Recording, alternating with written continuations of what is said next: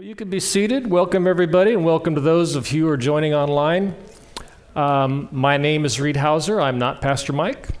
I'm not Pastor Brian. but um, we have got some ground to cover tonight, and uh, I am excited that you're here. Could you turn this down just a little bit? Um, because I think this is a, a word for each and every one of you here this evening. I've been praying for you and believing God for you, and I know that God's got a word for you tonight. There is a spiritual war taking place in the world today. And I wonder if the church is ready for the battlefield. And I wonder, in some cases, if we even are conscious that it's happening. It's by no accident that we are here today in this time to fight this battle in this place. We read about the men and women of old in the Old Testament. You know, I've even thought to myself, gosh, if I was one of those guys, I would have done it different than they did. You know, I've thought that a lot. You know, but, the, but Jesus in, uh, in Matthew 23 said the same thing about the Pharisees and the Sadducees. In Matthew 23, 29, and 30, he says, Woe unto you, scribes and Pharisees. He called them hypocrites because you build the tombs of the prophets and adorn the uh, monuments of the righteous, and say, If I'd have lived in those days, uh, the days of my fathers, I would have not been a partakers with them in the blood of the prophets. The question is, is what are we doing? Are we here just to take up space? Are we here to fulfill the call that God has for each and every one of us? We have to speak up and let our voices be heard. We have to take a stand in these days. It's not enough just to go to church. It's not enough just to pray. It's not enough just to read the word. We have to be vocal. We have to let our voices be heard. We can't be God pleasers. We can't be. We have to be God pleasers. We cannot be man pleasers. In, Gen- in Galatians 1:10 it says, "For do I persuade men or God? Do I seek to please men?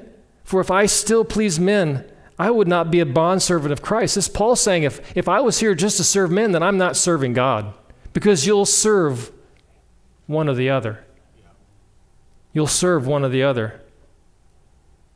We are stronger than any evil force, any evil spirit. The stronger one lives on the inside of us. The lion of the tribe of Judah is inside of us, and we need to let him roar. We need to let him out and be active in our lives. We need to let him guide and direct everything we do. I've been thinking quite a bit about this. We do the things that appeal to us, the things that feel comfortable to us. But I wonder if we've contemplated the cost. I should chew on that one for a little bit. I'm going to read some things that I that I want to uh, to to cover is that are very similar, at least in my mind, to what we're going through here. Now, I like World War II. My, uh, my great uncle um, fought in World War II. He landed in Normandy Beach, D Day plus three, and, uh, and fought from Normandy all the way to Germany. And I have his full service record and copies of each one of his accommodations that he received, his unit accommodations and, and individual accommodations that he received uh, during the war. He never spoke too much about it. Um, you know, but uh, toward the end of his life, he opened up a little bit more and, and began to share um, some of the things that he went through during World War II. But my studies of World War II are um, many, many faceted. I, I like to hear the true stories of what the men went through. It, but not only that, but what the people went through. And part of that was dealing with, you know, when Nazis came to power in the early 30s. And I want to read you a section that I, that I found from the uh, Holocaust Encyclopedia that was put together by the Holocaust Museum. I don't know if you've ever been there Uh, it's located in Washington, D.C. It is a very solemn um, place to go. They have actual artifacts of what took place uh, in those horrible events in Germany. But this is what it says it says, Most Christian leaders in Germany welcomed the rise of Nazism in 1933. They did not speak out against the hateful speech or violence. After 1933, most did not speak out against the legal measures that were uh, progressively stripping Jews of their rights. Some church leaders, um, particularly within the higher, higher um, nationalistic German Christians, this was a sect, a group of them, that were uh, a movement within the Protestant church, enthusiastically endorsed uh, the Nazi regime.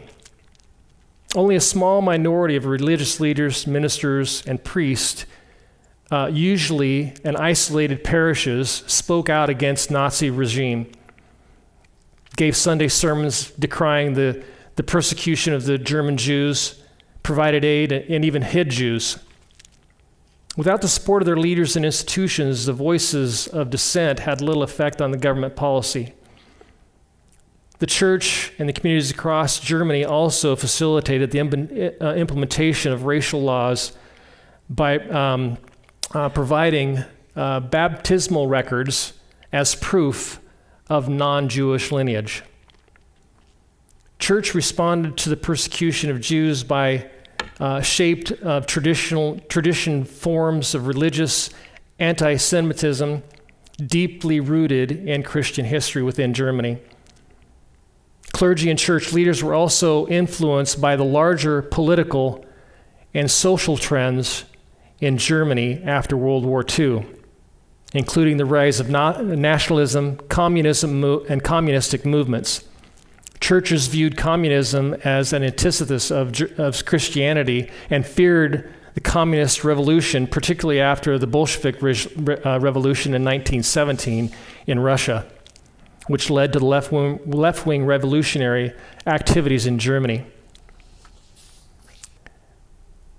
The, um, the German Christians uh, wanted, um, uh, wanted, to, wanted to conform to Nazi ideology. They uh, pushed the, uh, the implementation of the state of Aryan laws within the churches. They changed the bylaws of the churches uh, to implement these Aryan um, laws within, within the church. Despite widespread atheism and the enthusiasm of, of Nazism, most church leaders initially opposed the Aryan change but, uh, uh, to the ch- church policies because they contradicted traditional Christian perspective and gave, uh, and instead of, and gave rise to the political ideology of the time. So basically, what we see is the world infiltrating the church and the church conforming to it. And that's exactly what's happening in some churches here in America. I, you know, I was looking at the Methodist um, website, and it's inundated with the the woke, um, you know, ideology. Uh, the Catholic Church is being splintered, and other churches are being splintered. And instead of, instead of influencing the world, the world is influencing the church. You know, the gospel, you know, they, they do this in the name of love and not wanting to offend anybody. But the gospel is, was never meant to be non offensive. In Matthew chapter 10, verse 34 through 39, it says, Do not think, this is Jesus speaking, do not think that I came to bring peace on the earth. I did not come to bring, bring peace, but the sword. For I've come to set man against his father, daughter against his mother, her mother, the daughter in law against her mother in law. And a man's enemies will rise up, be those of his own household. He who loves father or mother more than me is not worthy of me, and he who loves son or daughter more than me is not worthy of me. And he who does not take up the cross and follow me is not worthy of me. And he who finds his life will lose it, but he who loses his life for my sake shall find it. What, what is Jesus doing? He's, he's laying out the terms of the, the, the, the gospel for us. It's, it's not to bring peace. It's, it, you know, and when we tell people the truth, they don't always want to hear the truth. You know, how many of you in this room accepted Christ the first time you heard the word?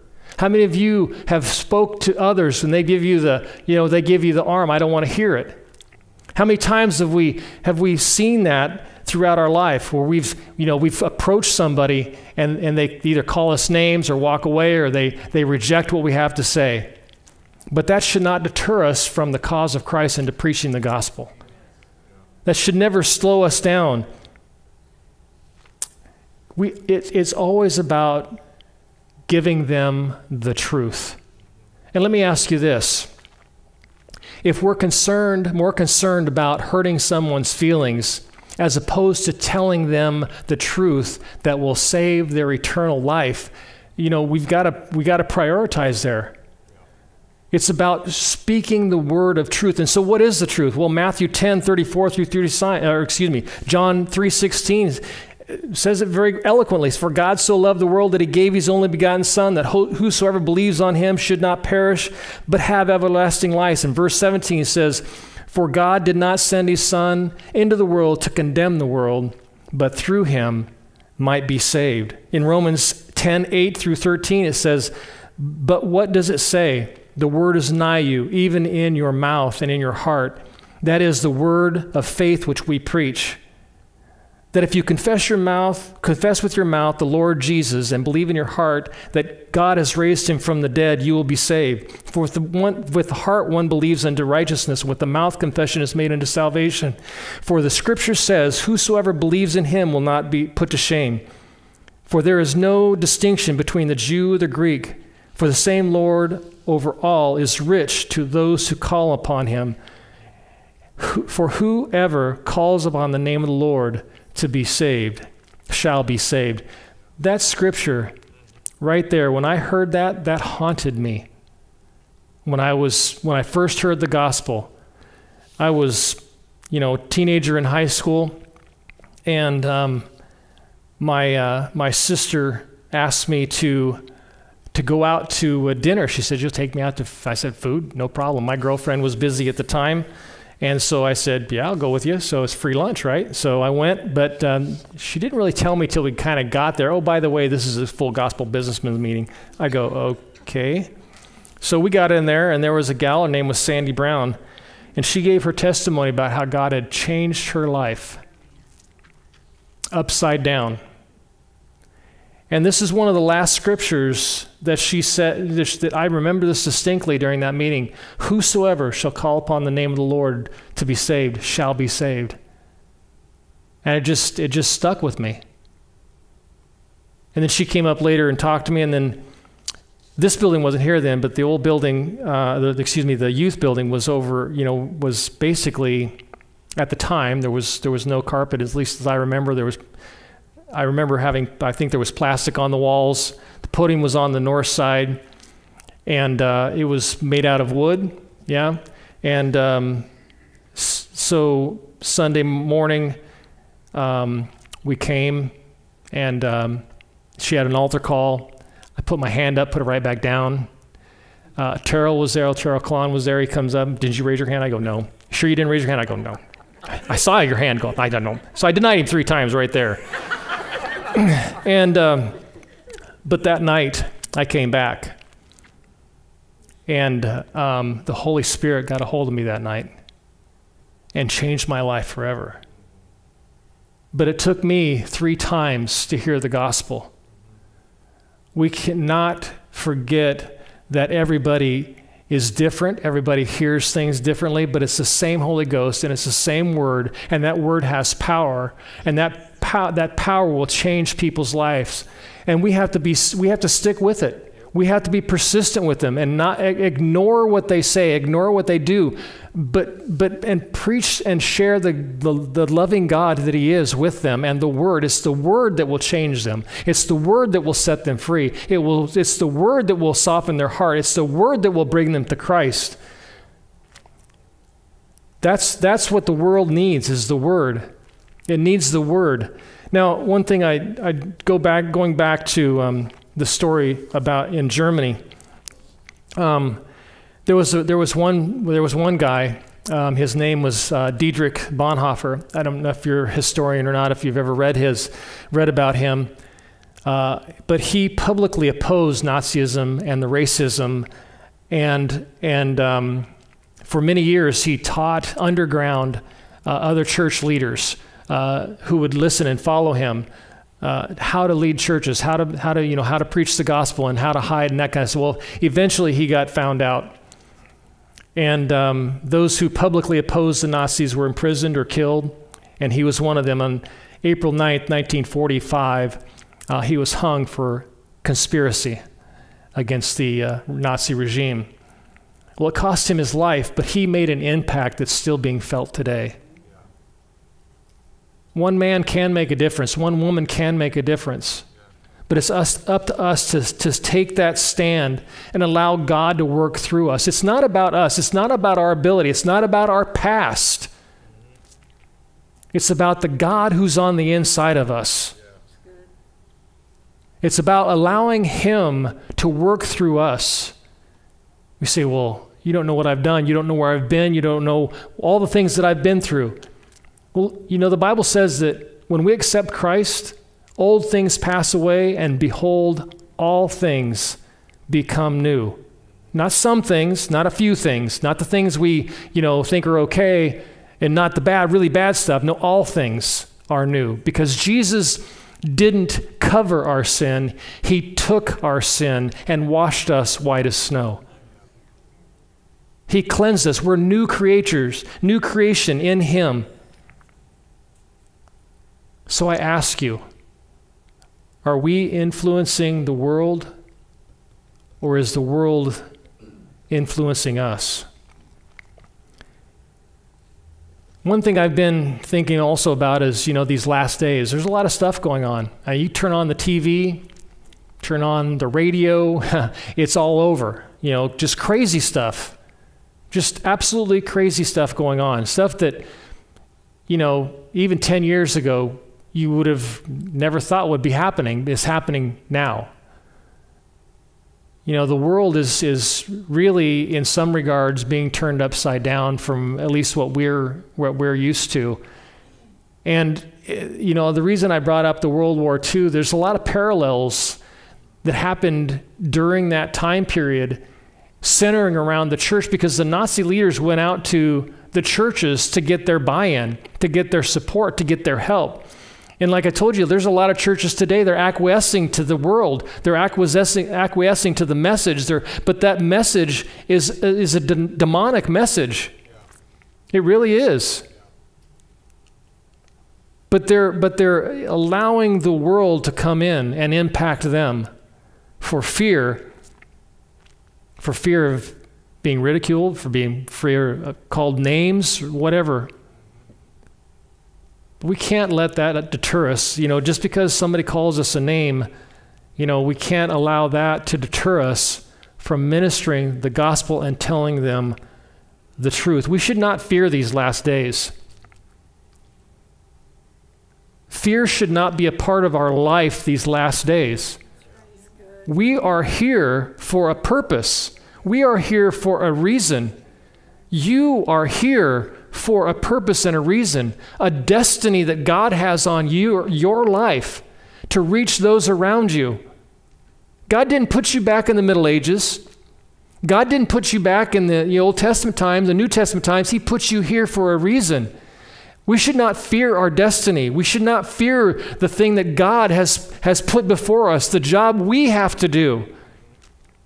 Again, I, you know, I think back to the early days of World War II when the United States got in, got involved after the bombing of, World, of, of um, Pearl Harbor on December 7th. The next week, or the next, the next uh, that was on Sunday, on Monday, they de- we declared war. Then, then millions of Americans rushed to join the service. They ran to the battle. That was their time and they are known for the greatest as the greatest generation. We have to run to the battle. This is our battle. This is our fight. This is where we take a stand. This is where we stand up. And it's not with an M1 Garand. or a B A R, ours is the Word of God. That is sharper than any two edged sword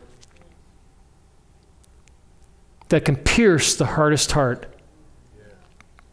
That's our weaponry. It's the Word and the love and the anointing that God has given us to fulfill the call that's on us. You know, we take a look back at um, we take a look back at Israel and the many mistakes they made, the many things they they fell into. They were an example to us. I believe that if, you know, that we have to be a, a student of history or we're destined to make the same mistakes that they did.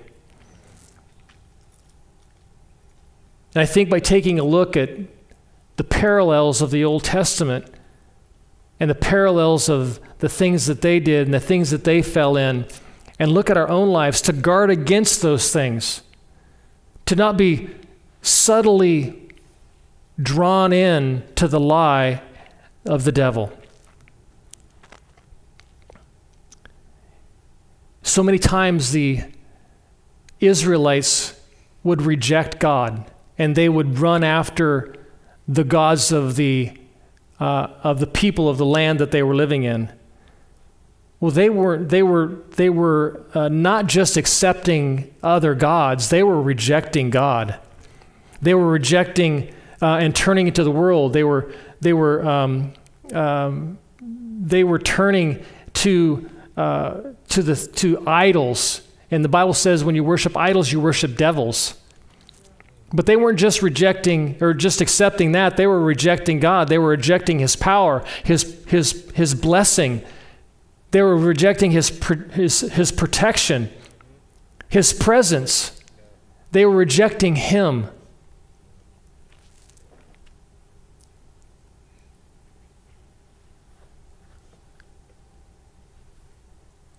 We need to guard against and protect our hearts from the ideology of the world, from the subtleties of the world, and the, the subtleties of, of the lies. So many times they, they um, like I said, the, the, the uh, children of Israel ran after idols. Well, do we have idols today? Well, the idols today probably don't look like stone figures or wood figures or groves as they were called in the Old Testament. But I dare say that we probably have, not this group, but there are idols today that look more like, well, let me just ask you this. What is it you run to in your hour of need? What is that thing that brings you comfort? What is that thing that you turn to when you are restful, when you, you know, there's the world's, you know, the day's gone wrong? What do you turn to? What is that thing? What is it? If it's not God, good chance it might be an idol. And so this is a time to reflect, you know, on our own lives and see what, what, what am I doing? Who am I serving? What am I giving my time to? Who am I allowing my, what am I allowing into my heart? What am I allowing to, to control me? What am I allowing to, to, to inf- influence me? And taking stock of our lives. You know, the, the Bible says in Deuteronomy 12 3, and uh, it says, This is God talking to the children of Israel. He says, And you shall destroy their altars and break up their sacred pillars and burn their wooden images with fire. You shall cut down the carved images of their gods and destroy their names from the place, and you shall not worship the Lord your God with these things. Why? They were worshiping devils. They were worshiping idols. In Kings 2, uh, 2 Kings um, 10 27, and they broke down the sacred pillar of Baal and tore down the temple of Baal and made refuge uh, and made it a refuse dump to this day. They make it a dunghill. That's what they did. Poured poop on it.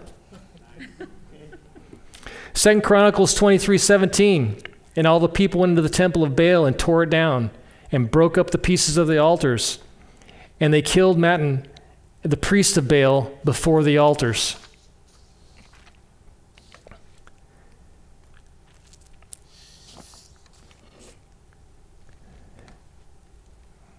Have there been, this is a question. You know, we're talking kind of about idols and influence and all that kind of stuff. Have there been long term issues that you've been dealing with?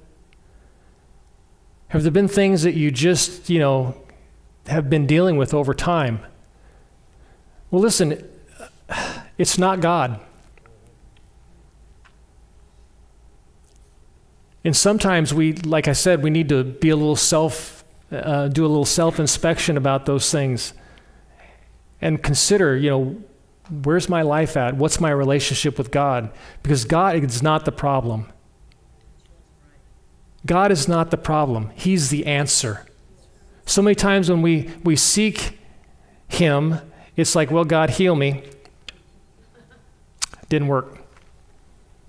That, that's, not, that's not seeking God.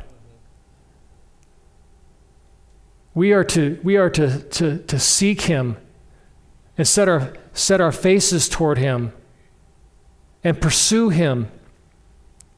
You know, if there's things going on in your life, you know, Jenny and I have done this. We've, we've, we've looked at our lives and said, God, we, we repent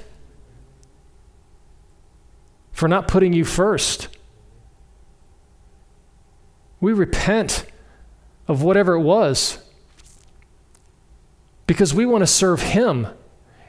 And this relationship will impact all of these relationships, but this relationship has to be has to be first for these to work. And if this relationship isn't right, that's what needs to, to be fixed. So if there's things in your life that you've been dealing with, take a look at your life. Take a look at your relationship with God. Surrender. Just like the song says, surrender. Repent. Turn from those ways and turn back to God. You know, our, our actions have consequences, but so do our inactions. You know, it took one man to change the world forever, and that was Jesus. One man changed history and is still changing the world today. One person, and he lives in you. But inactivity in, you know, also has, um, also has consequences. In, sec- in Samuel um, 15 22, it says, Samuel said to King Saul, Has the Lord great delight in burnt offerings and sacrifices, as to obey the voice of the Lord? Behold, to obey is better than sacrifice, and to heed the, um, than the fat of lambs. For rebellion is the sin of witchcraft and, and stubbornness and iniquity, uh, as is iniquity and idolatry. Because you have rejected the word of the Lord, he has rejected you from being king. What did Saul do? Saul didn't obey the, the Lord. He, he, he did what he thought was right. He wanted to do his way, and he turned from God. He did not fill, fulfill what God had called him to do, and God rejected him as being king. God's not going to reject you. he wants us to draw near to Him. But we take the step, first step. The Bible says if we draw near to Him, He will draw near to us. Well, what does that look like? That means getting on our knees and, and seeking Him. And that's not just once, that's regularly. When I was going to college, um, I, um, I taught um, I had a Bible study um, my, uh, that I started my sophomore year in college. I started with me and one other person. And um, it, I, I knew I was so young in the Lord. I had been saved maybe about a year or so. And, but I knew enough that in order for this to work, it wasn't going to be me because I didn't know enough from, for it to work. So I started I dedicated an hour every evening to pray. So I went over to the chapel, which is right across the sidewalk or right across the way from my, my dorm. And I spent um, an hour every night seeking God for an hour of prayer. Now, did I feel anything? No, not really. Did I, you know, have any big experiences while I was praying? No. But I tell you, as I continued down that path, the Bible studies began to change, and the anointing of God showed up. And when we started with me and one other person, became about 35 to 40 people on a regular basis. And I don't know how many kids got saved, but by the end of my sophomore year, uh, we had a concert. Leon Patillo came to our campus for a concert, and everyone on my floor except one person got saved. Now, I give God all the glory for that because that's the Holy Spirit working through as you or me in that case to reach the people. You know, I think sometimes we confuse, you know, well, we want something big to happen. We want some, you know, some big feeling or something. Listen, it's about a relationship. My wife and I have been married for 37 years. We've built a relationship over those years. It's spending time with, with her, it's spending time with God, it's spending time in the Word. That's what makes the difference. That's what changes people's life. That's what they're looking for. Whether they realize it or not, whether they understand what they're looking for, they have a God sized hole on the inside of them that only He can fill that you're trying to fill with so many other things drugs, sex, whatever it is. And it can never be filled except by God. That's why it's so important for us to do what Jesus said to go into all the world, to preach the gospel to every creature, lay hands on the sick, and they will recover. It's not about us. It's not about our past. It's not about uh, how good we've been. It's about the power of God and His Word. And God always honors His Word. Always, always, always honors His Word. Always. So, what's holding us back? Is it our self perception? You know, listen, I have made my share of stupid mistakes and still do. But I can't dwell on the mistakes.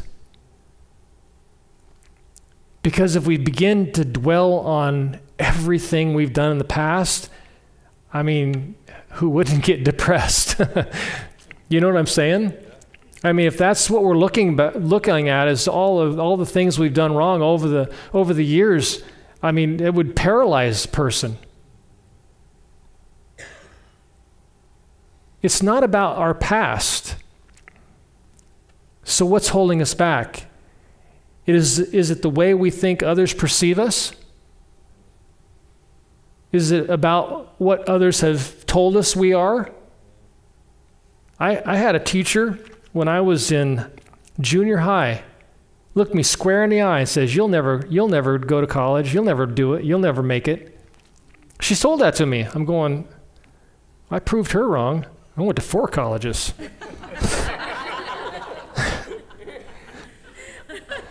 hey, I took a weird path, but I got there. I'll tell you about it sometime. I got my degree. But I didn't listen to her.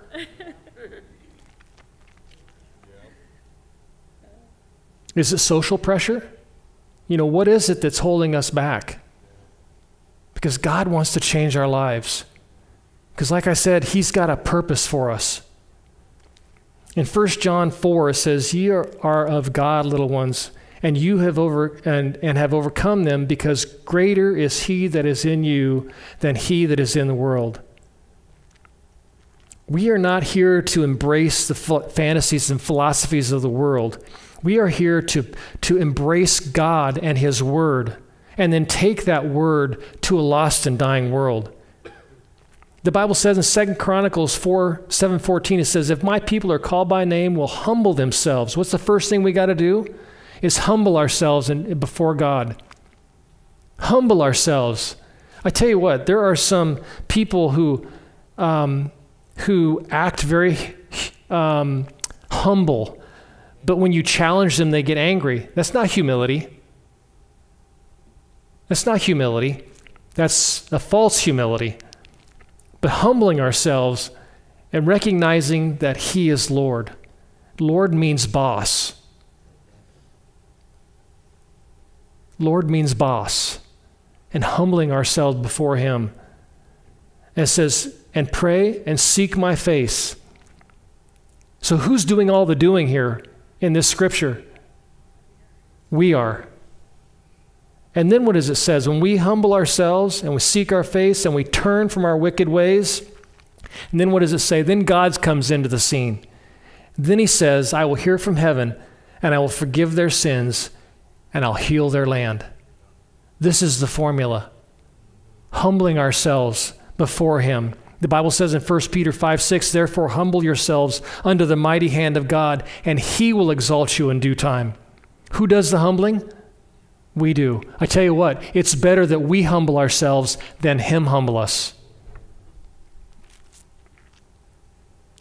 In Isaiah 50, um, verse 7, it says, For the Lord will help me Therefore, I will not be disgraced. Therefore, I have set my face like flint, and I know that I will not be ashamed. The prophet set his face like flint to know God, to seek him, to seek his face. And it wasn't just one time, it wasn't just when it felt good or just when I had a problem. It's seeking him, to know him seeking Him, to have a relationship with Him. I tell you what, God is faithful. God has been so faithful in our lives over the years. It's, it's amazing to me how faithful He is. Even when I'm not faithful, He is faithful. Even when I make mistakes, He's faithful. Even when I miss it, He's faithful. And if He'll do it for me, He'll do it for you. But it's us taking the first step, examining our lives, laying our lives down, humbling ourselves before Him, confessing our sins if that's the case, and seeking His face. I've got a video that I want to show you real quick.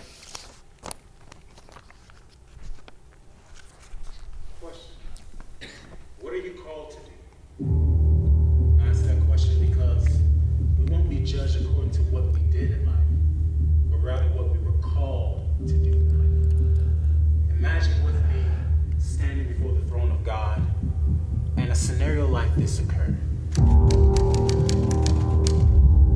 Evangelist Anderson, come forth and give an account of your stewardship on earth.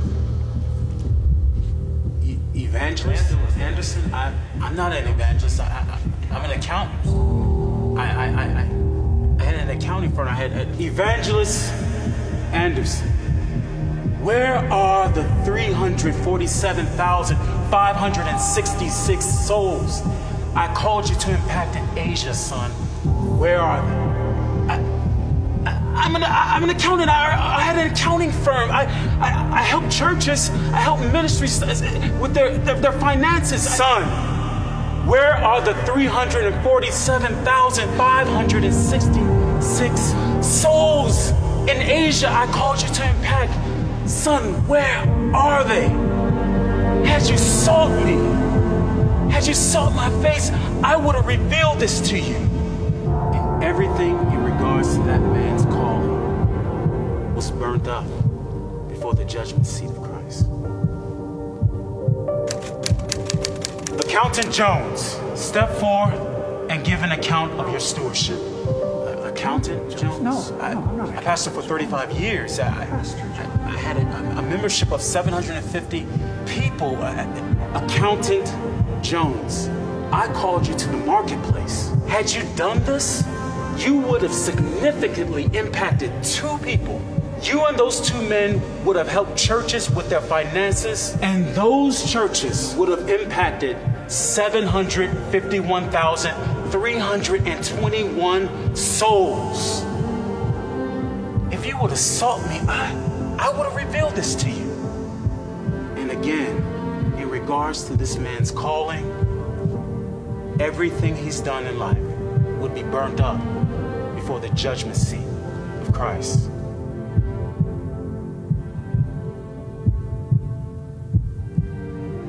Sister Smith, come forth and give an account of your stewardship.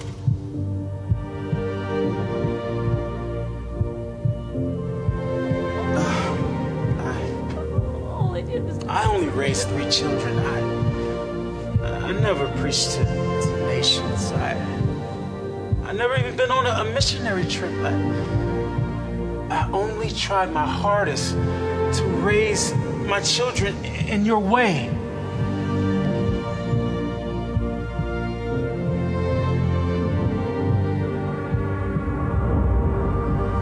Sister Smith, I never called you I never called you to go to other countries on missionary trips. I called you to raise three children. And let me show you the 1,579,541 souls those three children impacted. You sought me heard my voice. You were obedient to my call. Well done, my good and faithful servant. Enter into the joy of your Lord.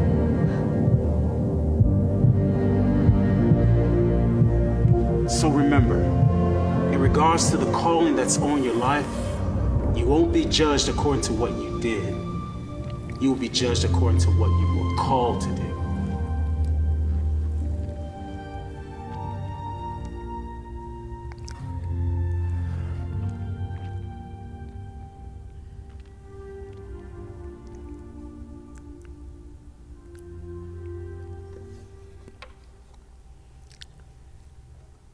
It's so much bigger than us.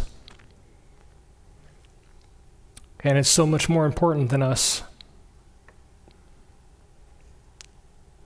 Don't be caught fixated on yourself.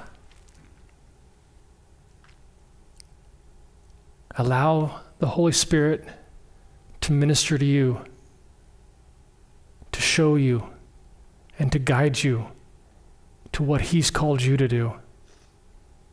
Because it's, it's more about Him than it is us, and it's so, so, so much bigger than what can we can imagine. Let's bow our heads.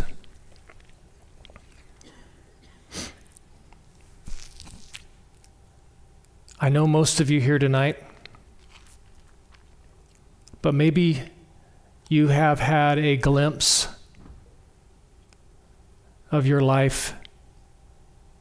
Maybe God's been speaking to your heart about changes that need to be made. Tonight, God can meet you right where you sit. He can change you right where you are. If you're willing to humble yourself before Him tonight, if you're here and you may say, God, I need to repent. just slip up your hand and put it right back down. If there's anybody here tonight says, "Yeah, that's me," is listen, it's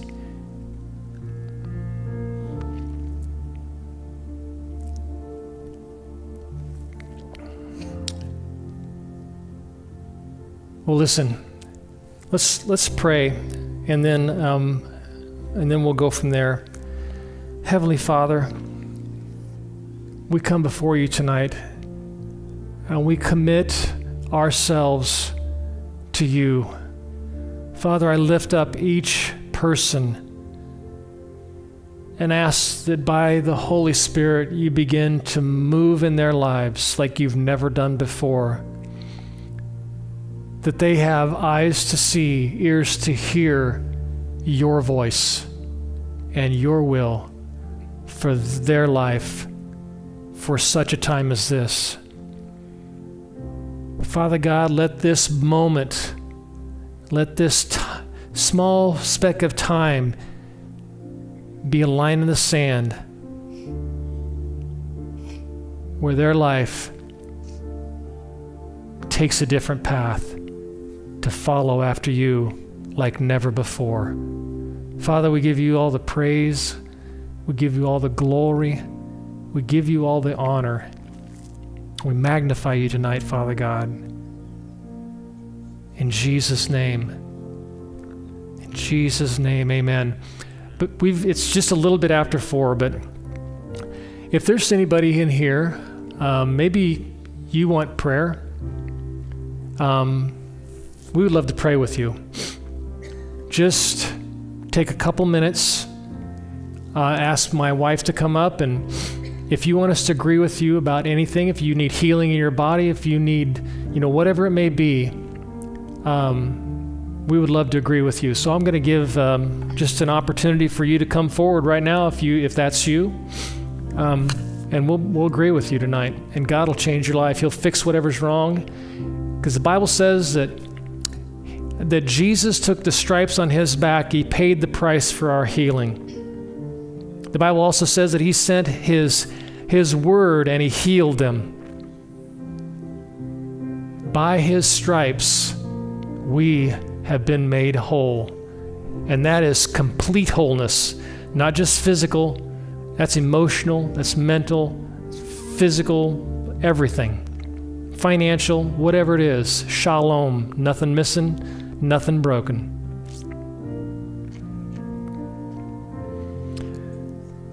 Okay, well, that's great. We'll, um, we're going to go ahead and take up an offering this evening. So if uh, the ushers could come.